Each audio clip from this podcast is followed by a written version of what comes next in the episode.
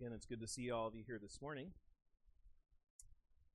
Please turn with me in God's Word to Revelation chapter 20. Revelation 20, as we continue in this sermon series through the book of Revelation. And as you're turning the book of Revelation, I wonder what do you think about debates among Christians? Maybe you have witnessed a formal debate that has taken place between two Christian theologians or pastors as they uh, debate a doctrinal disagreement between them. Or maybe you have attended a panel discussion where Christians or church leaders interact with one another over what they believe. Or maybe you've read a book where there are different biblical views or theological perspectives that are compared and contrasted. I personally was watching a debate the last week between a Lutheran and a Baptist discussing infant baptism. And so there are these debates that are out there that, that many of us are familiar with. But I find that in general, believers have one of two reactions to these kinds of debates among Christians. For some, they're attracted to these debates. And they're attracted because they, they, they, they want to know more. They want to hear more. They, they want to hear these different views compared and contrasted. And so I understand this that debates can help us in understanding and evaluating these different positions and perspectives. Then for others, rather than being attracted to debates, frankly, they'd rather avoid debates. Sometimes debates simply attract the wrong kind of crowd and lead to unnecessary controversy and division. So debates can help us, but they can also hurt us by dividing us into different camps or tribes and causing unnecessary conflict and separation between believers in Christ. I say all this because this morning we come to what is the most controversial debate among Christians in the book of Revelation. It is the great millennium debate. But I hope that our time together this morning will bring much more biblical light than it'll bring troublesome heat.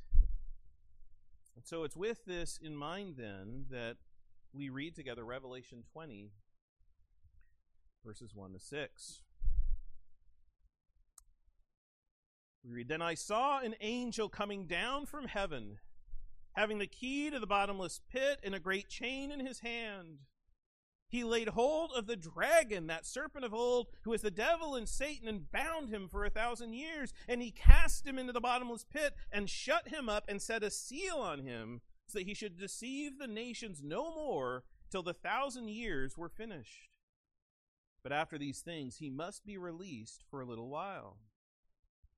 And I saw thrones, and they sat on them and judgment was committed to them. Then I saw the souls of those who had been beheaded for their witness to Jesus and for the word of God, who had not worshipped the beast or his image, and had not received his mark on their foreheads or on their hands, and they lived and reigned with Christ for a thousand years.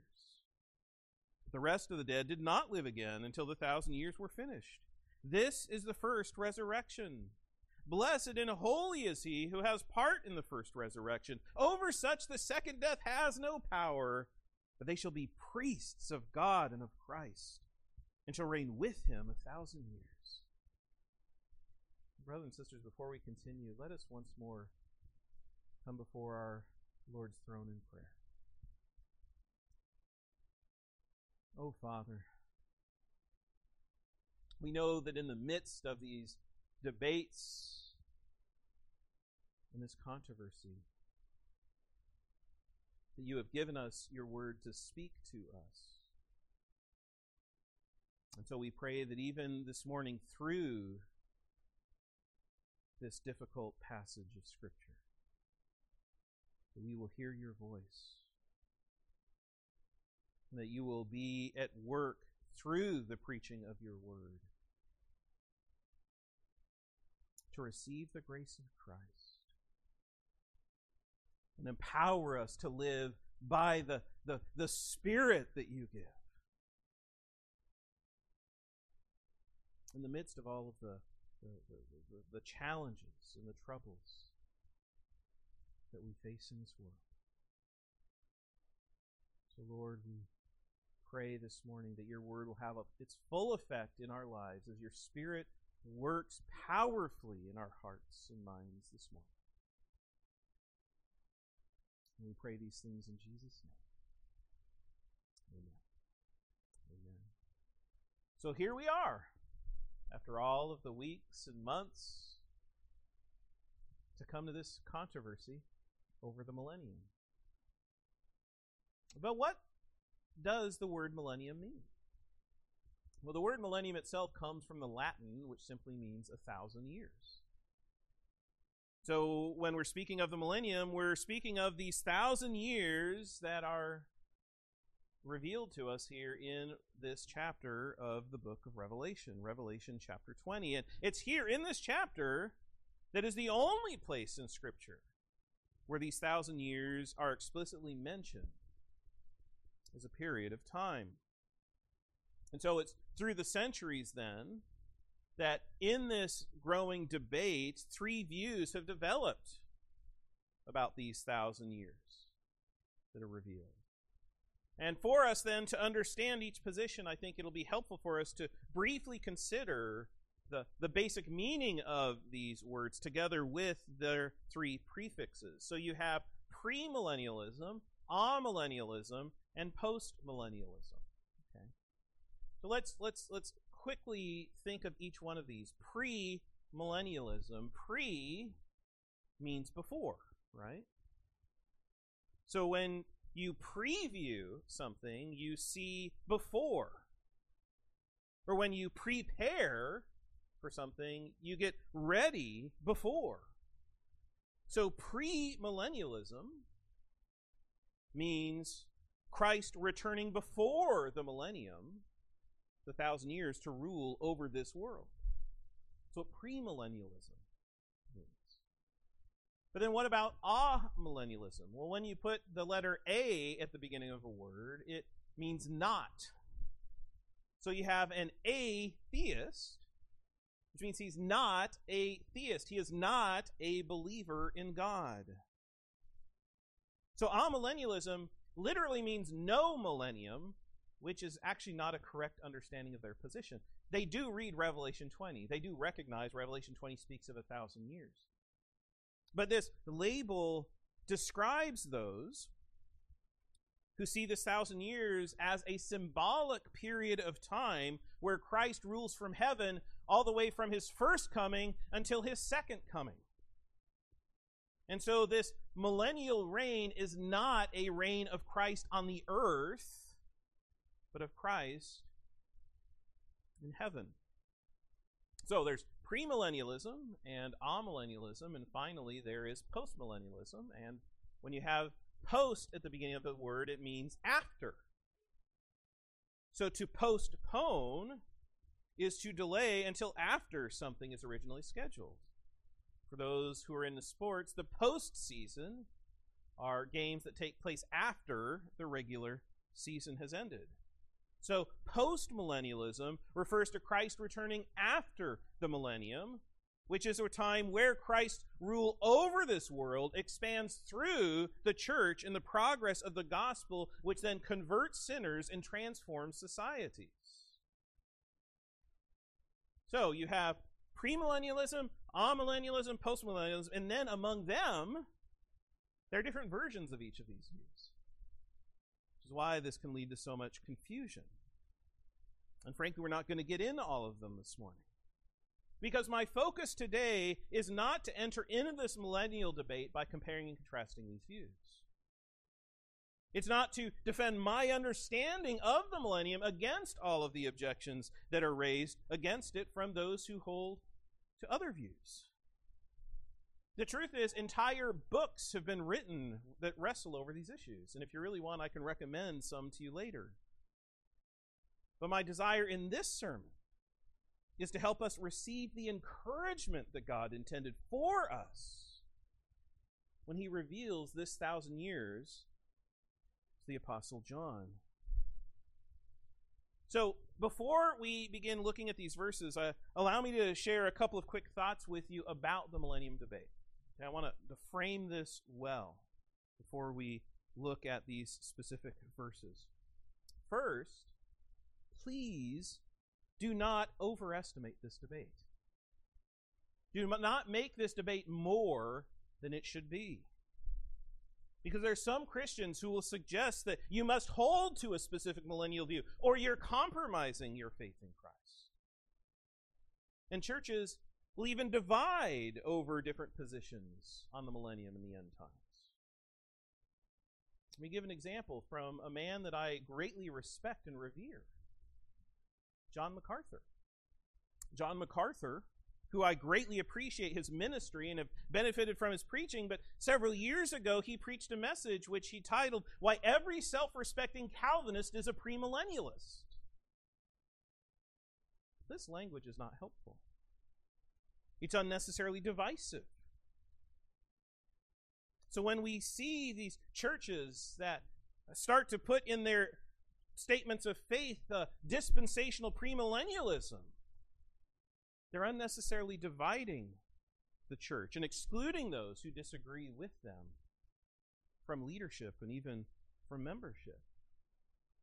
See, we should not make millennial differences a test of fellowship in our churches or a test of faithfulness to Christ.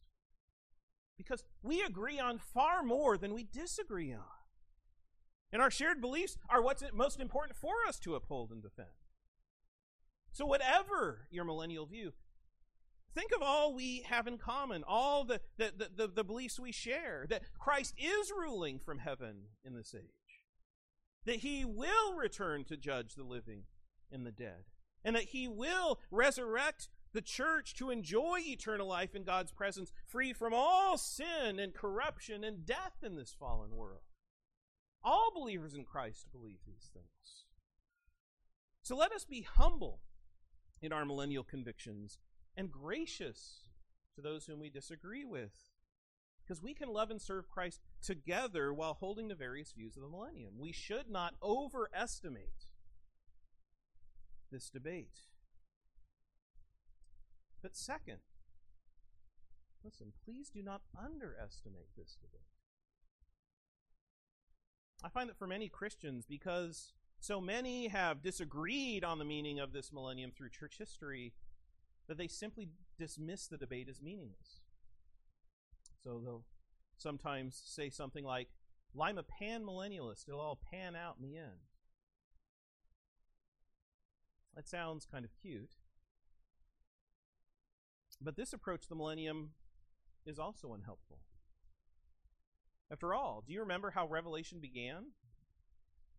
Chapter 1, verse 3 we read, Blessed is he who reads and those who hear the words of this prophecy and keep these things which are written in it, for the time is near. Well, listen, the words of this prophecy include the thousand years of Revelation 20, which we are blessed when we hear and keep the truths of. So, Revelation 20 matters. There's a reason God includes this chapter in the Bible. See, the truth is, our understanding of the millennium will impact how we live in this world. And it will influence what we expect will happen through this age.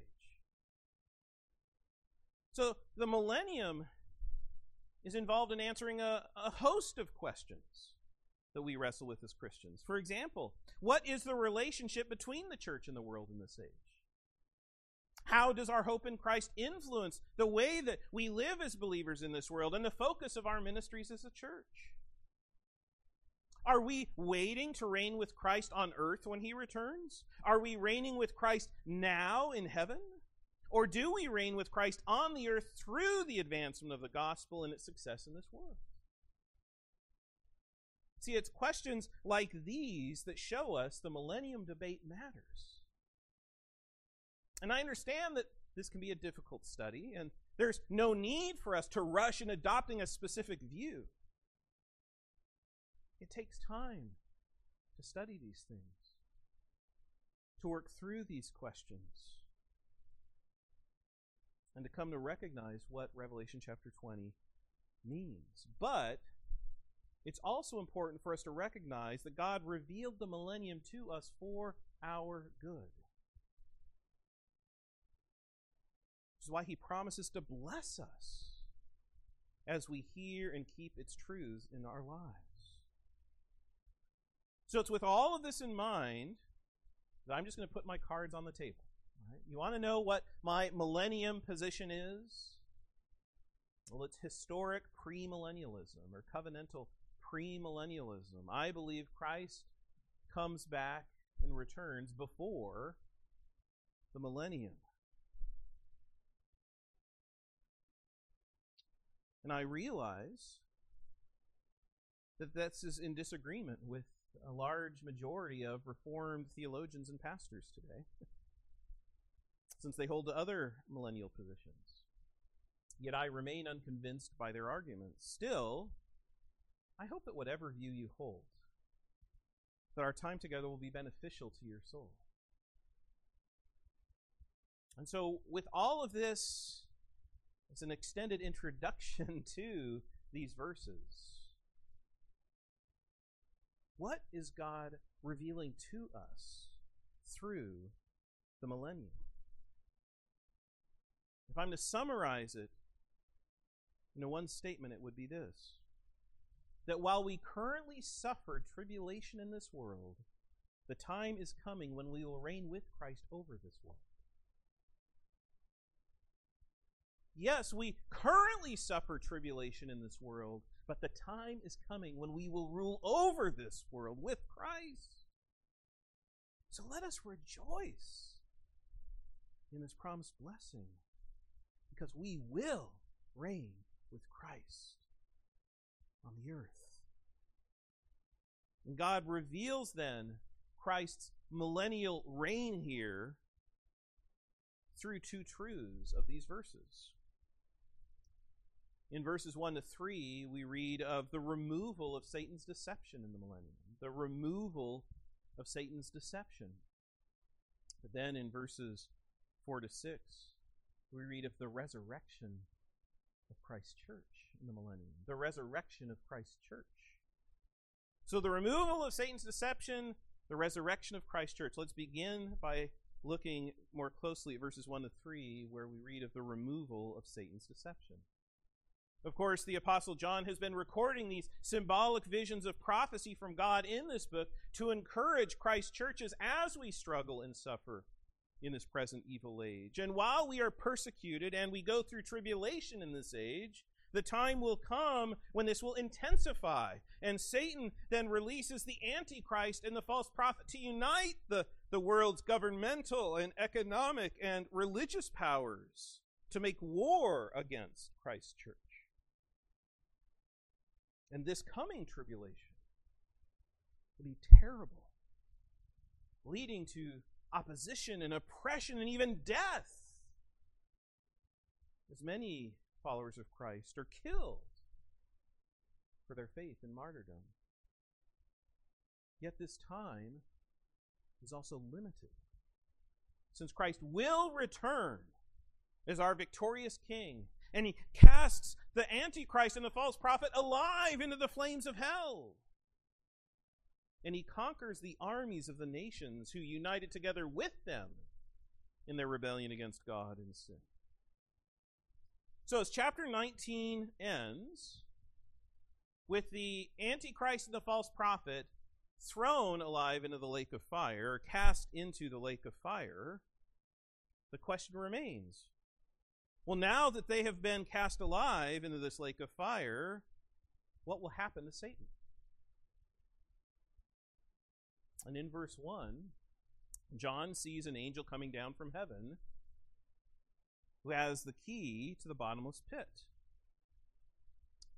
Now, this key has been important throughout the book of Revelation. You go all the way back to Revelation chapter 1 and the opening vision of Christ in his glory. And Christ there says in verse 18, I am he who lives and was dead, and behold, I am alive forevermore. Amen. And I have the keys of Hades and of death. So these are Christ's keys.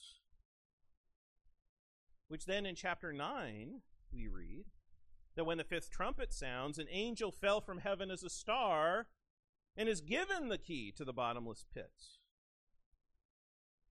And it's with this key he opens the pit and releases these demonic scorpion locusts to then bring judgment on this world. Well, now, an angel again appears with this key. He's likely the same angel that came back in chapter 9. But now he brings this key to lock back up what he had previously unlocked. But not only does he come with the key to the bottomless pit, he comes down from heaven with a great chain in his hand. And it's with this great chain then that he will restrain our enemy, Satan. See, Satan is shown here as being shackled with this chain, like a prisoner is chained to the wall of his cell. And so Satan is chained to the cell of his bottomless pit. And a key is then used to lock Satan inside as his prison so that he cannot escape. That's the imagery that's used here. The, the restriction of Satan's authority and power in this world, it's removed. So it's with the key and great chain and that the angel lays hold of the dragon, the serpent of old, who is the devil and Satan. This is how Satan was identified back in Revelation chapter 12. You see how Revelation is bringing all of these threads together here as we come to the end. Well, back in Revelation chapter 12, there were two signs that appeared in heaven. The first sign was a pregnant woman who represented God's people and was in labor with her child, and this child is Jesus Christ. But then there's a second sign that appears in heaven. Was a dragon seeking to devour this child, so that God's plan of redemption would fail and Christ would not rule over the nations. But Satan was defeated because the child was born. The Son of God was born as a man. He died on the cross. He was raised from the dead, and he ascended to heaven where he was caught up to God in his throne. So it's with the birth of Christ that John in Revelation 12 opens the window of heaven to show us that this war breaks out in heaven between the archangel Michael and his angels and the dragon Satan and his angels see how Satan and his angels are defeated and lose this war through the cross of Christ. Which is why we read in chapter 12, verse 9 So the great dragon was cast out, that serpent of old, called the devil and Satan, who deceives the whole world. He was cast to the earth, and his angels were cast out with him. So, does that sound familiar to you? It should, since it's the same language that we find here in Revelation chapter 20. So let's compare what happens in chapters 12 and 13 with what we read here in chapter 20. Back in chapter 12, Christ triumphs over Satan through his resurrection and ascension to heaven, where Satan is then cast out of heaven to the earth, where he deceives the whole world. And then in chapter 13, once he releases these two beasts into the world, the Antichrist, the false prophet, we read of the false prophet in chapter 13, verse 14, and he deceives those who dwell on the earth by those signs which he was granted to do in the sight of the beast. So do you see how satanic deception is at work in this world through Satan and the rise of the Antichrist and the false prophet? But now in chapter 20, what do we see? Satan is bound for a thousand years. Like the which is like the other numbers in Revelation, likely a symbolic number, simply referring to a long and perfect period of time. But it's during this time that Satan is cast into the bottomless pit where he is shut up with a seal to keep him from escaping. And why does this take place?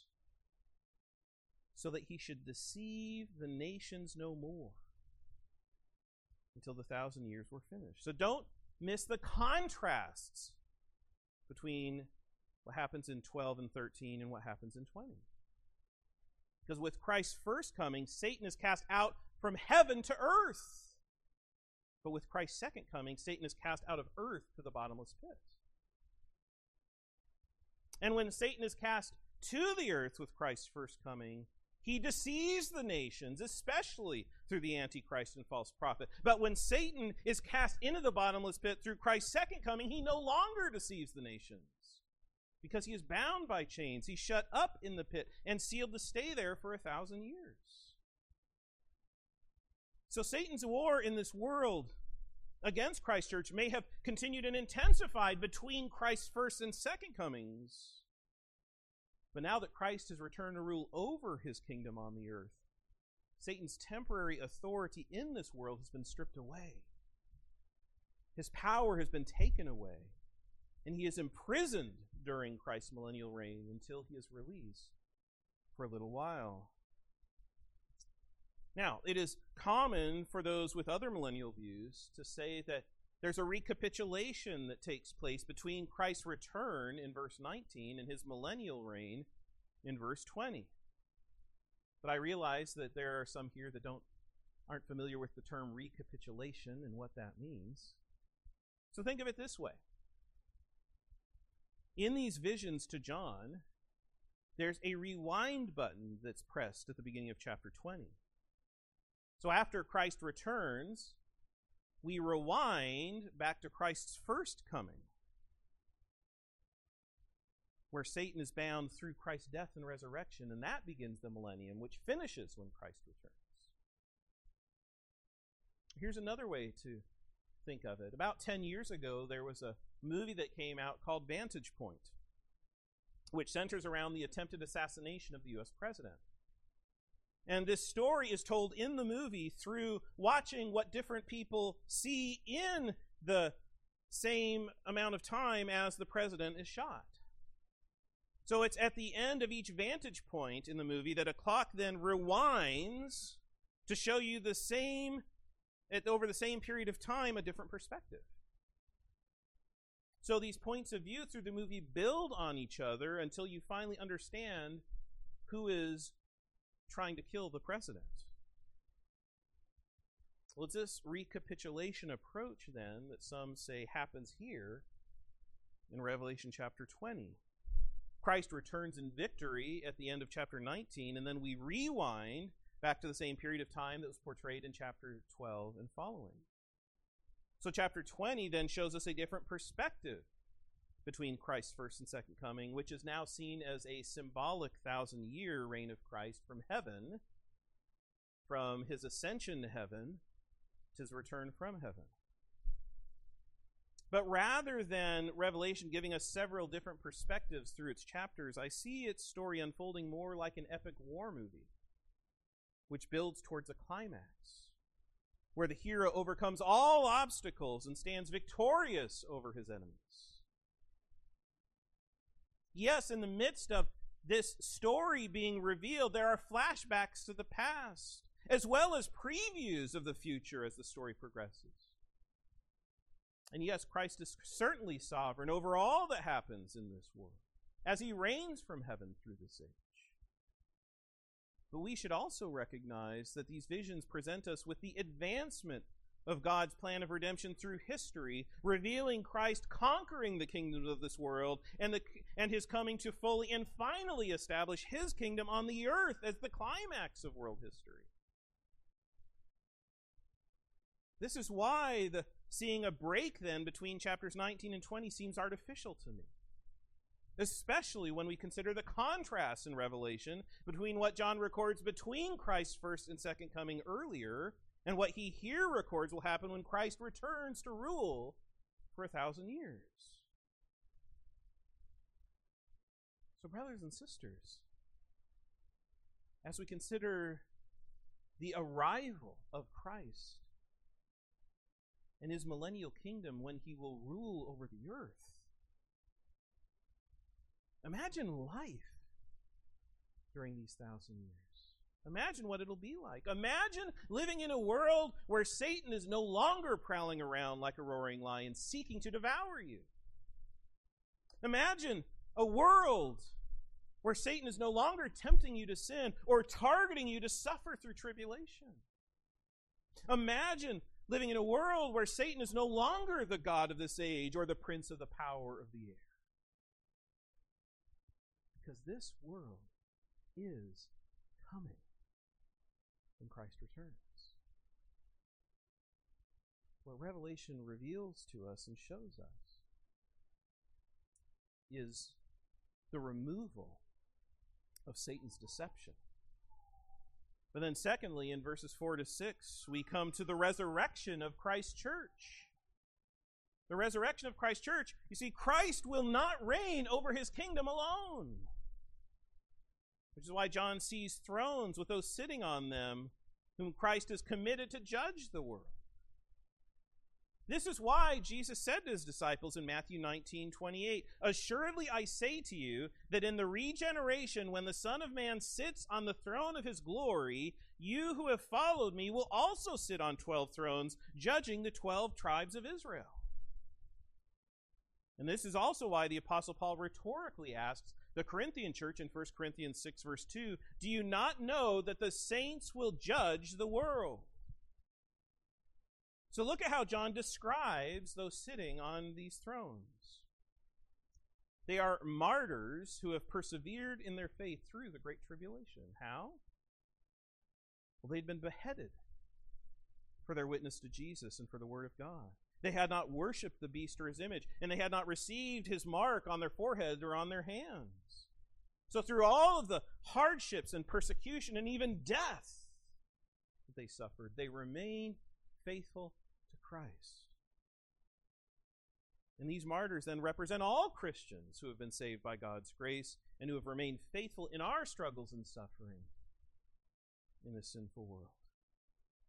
Do you then see how our path to glory is through suffering in this world? Back when Christ opened the fifth seal of the scroll, he received from God the Father the souls of those who had been slain for the word of God and for the testimony which they held, then cried out for justice. And their prayers then were brought before God's heavenly throne, which were answered through God's plagues of judgment in the seven trumpets and the seven bowls. And now that these prayers have been answered, and Christ has returned. Those who have died for their faith in Christ are now resurrected to life so that they will reign with Christ for a thousand years. As those who are entrusted by him to then continue carrying out this justice on the world during this final period of world history. Now, those who hold to an amillennial view often interpret this coming to life in verse 4 as a spiritual regeneration rather than a physical resurrection. So, those who come to life in Christ are those whose souls come alive when they believe in Jesus. But I simply don't think this works. The same word, coming to life, is again used in verse 5, and certainly there means to be bodily raised from the dead. See, this is the consistent meaning of this Greek word throughout Revelation and really the rest of the New Testament, which is why this first resurrection is referring to Christ's church physically rising from the dead. Yet we go on to read that not all of those who have died in this age will be resurrected when Christ returns to reign over his millennial kingdom. But the rest of the dead will not live again until the thousand years are over and finished. And they are then raised to stand before God's throne in judgment for their sins. You see then, for those who are believers in Christ, what a glorious future we have to look forward to in Christ. That we will be blessed and holy when we are part of this first resurrection. See, since there is therefore now no condemnation to those who are in Christ Jesus, the second death has no power over us. We may die the first death and lay buried in the ground until Christ returns, even as those who are martyrs dying for our faith in Christ. But the second death of God's judgment in the eternal lake of fire is not our destiny. Praise God. Because when we are resurrected to, Christ, to, to life, we shall be priests of God and of Christ. And we shall reign with him for the thousand years. And here I think it's helpful to go all the way back to creation itself and consider how this whole idea of priesthood and kingship develops. Because do you remember what happened when God originally created us in his image? Well, Genesis chapter 1, verse 28, there we read, Then God blessed them, and God said to them, Be fruitful and multiply, fill the earth and subdue it, have dominion over the fish of the sea, over the birds of the air, and over every living thing that moves on the earth. But when Adam rebelled against God in sin, all of his descendants fell with him into sin. That's why we can no longer have dominion over this world. We are cursed with the punishment of death. Adam failed as God's priest, whom God had called to guard the garden of his presence in Eden and to work to gardenize the rest of this world. Not only did Adam fail as God's priest, Adam also failed as God's king. He was called to reign over the earth as God's representative with God's authority. Which is why, as Adam's descendants, we can no longer fill this dominion mandate by exercising this priestly ministry or this kingly rule. Because our sin has corrupted us as God's image bearers, and we can no longer carry out our created purpose in this world. That's why we are frustrated in our work and ultimately die and return to the dust of the ground. Listen, where the first Adam failed, the second Adam succeeded. Because he is the true image of God, who is our faithful high priest and our sovereign king. So it's in the millennial reign of Christ that he fulfills the dominion mandate in this world by establishing the kingdom of God over all of creation with his spiritual descendants then exercising our priestly ministry and our kingly rule with him. Why the Korean theologian Sung Wook Chung writes The first Adam's priest kingly activity, which was thwarted by the fall, will be fulfilled in the millennial kingdom. Therefore, the millennial kingdom will be a restoration and fulfillment of the Edenic kingdom on the earth. And we too will be priests and kings in Christ's millennial kingdom as we reign with him for the thousand years. Which means that in Christ we will finally be able to carry out our created purpose in this world. That we will finally experience how we were created to live on this earth. This is why the angels of heaven fell down before Christ the Lamb in chapter 5, and they sang a new song saying to Christ, You are worthy to take the scroll and to open its seals, for you were slain and have redeemed us to God by your blood out of every tribe and tongue and people and nation, and have made us kings and priests to our God, and we shall reign on the earth. What the angels praised God for back in chapter 5 the church now exercises in chapter 20 because we will reign on the earth with Christ in resurrection glory for a thousand years. So I ask each of you this morning will you receive this promised blessing when Christ returns? Will you receive this promised blessing of reigning on the earth with Christ? And this glorious future belongs to those who've been redeemed by the blood of Christ, set free from our slavery to sin, who have been reconciled to God by the blood of Christ, and who will be raised from the dead like Christ to reign with him over the world in his millennial kingdom.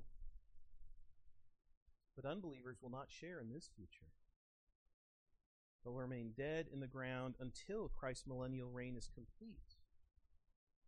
And they will come back to life in order to eternally suffer the second death of God's wrath and torment in hell.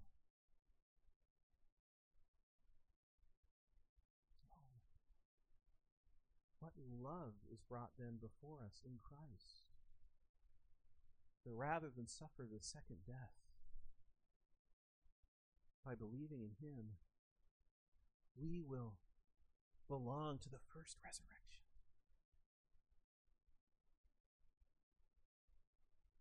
So come to Christ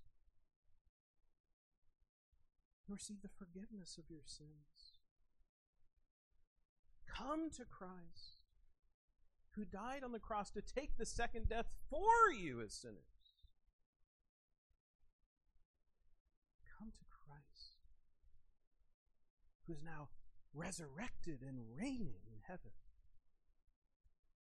and will one day return to earth to resurrect us, that we will reign with him over his millennial kingdom.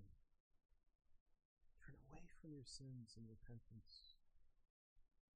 Turn to Christ in faith. Believe in Christ and reign with him when he returns. You see then that while we currently suffer tribulation in this world, the time is coming when we will reign with Christ over this world. As Christ returns in victory, so we too will reign in this world as victorious in Him. So let us rejoice in this promised millennial blessing that we will reign with Christ on the earth.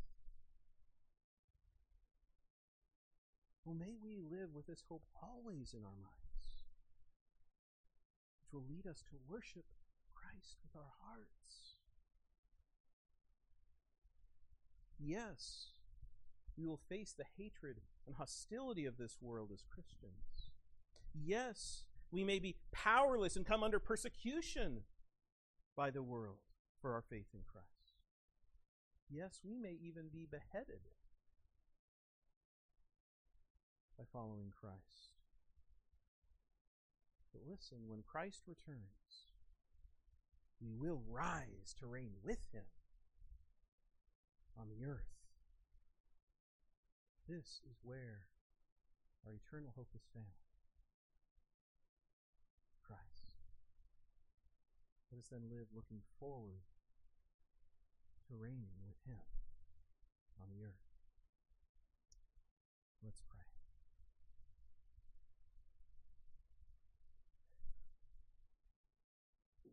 Father, ask that you cut through all of the controversy and the debates that take place over these verses. Simply show us the glories that you promise us in Christ and reigning with Him over this world. Father, may this then be the very hope which drives us to live faithfully in overcoming this world as we persevere in faith, the faith of trusting in Christ.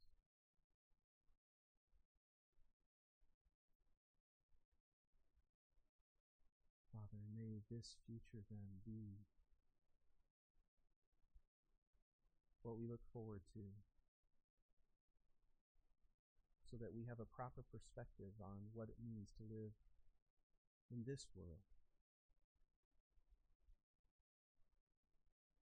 So we pray that through this revelation of Christ, we will rejoice in his return. We will rise to reign with him. Father, we pray then all these things in the name of our Savior and King,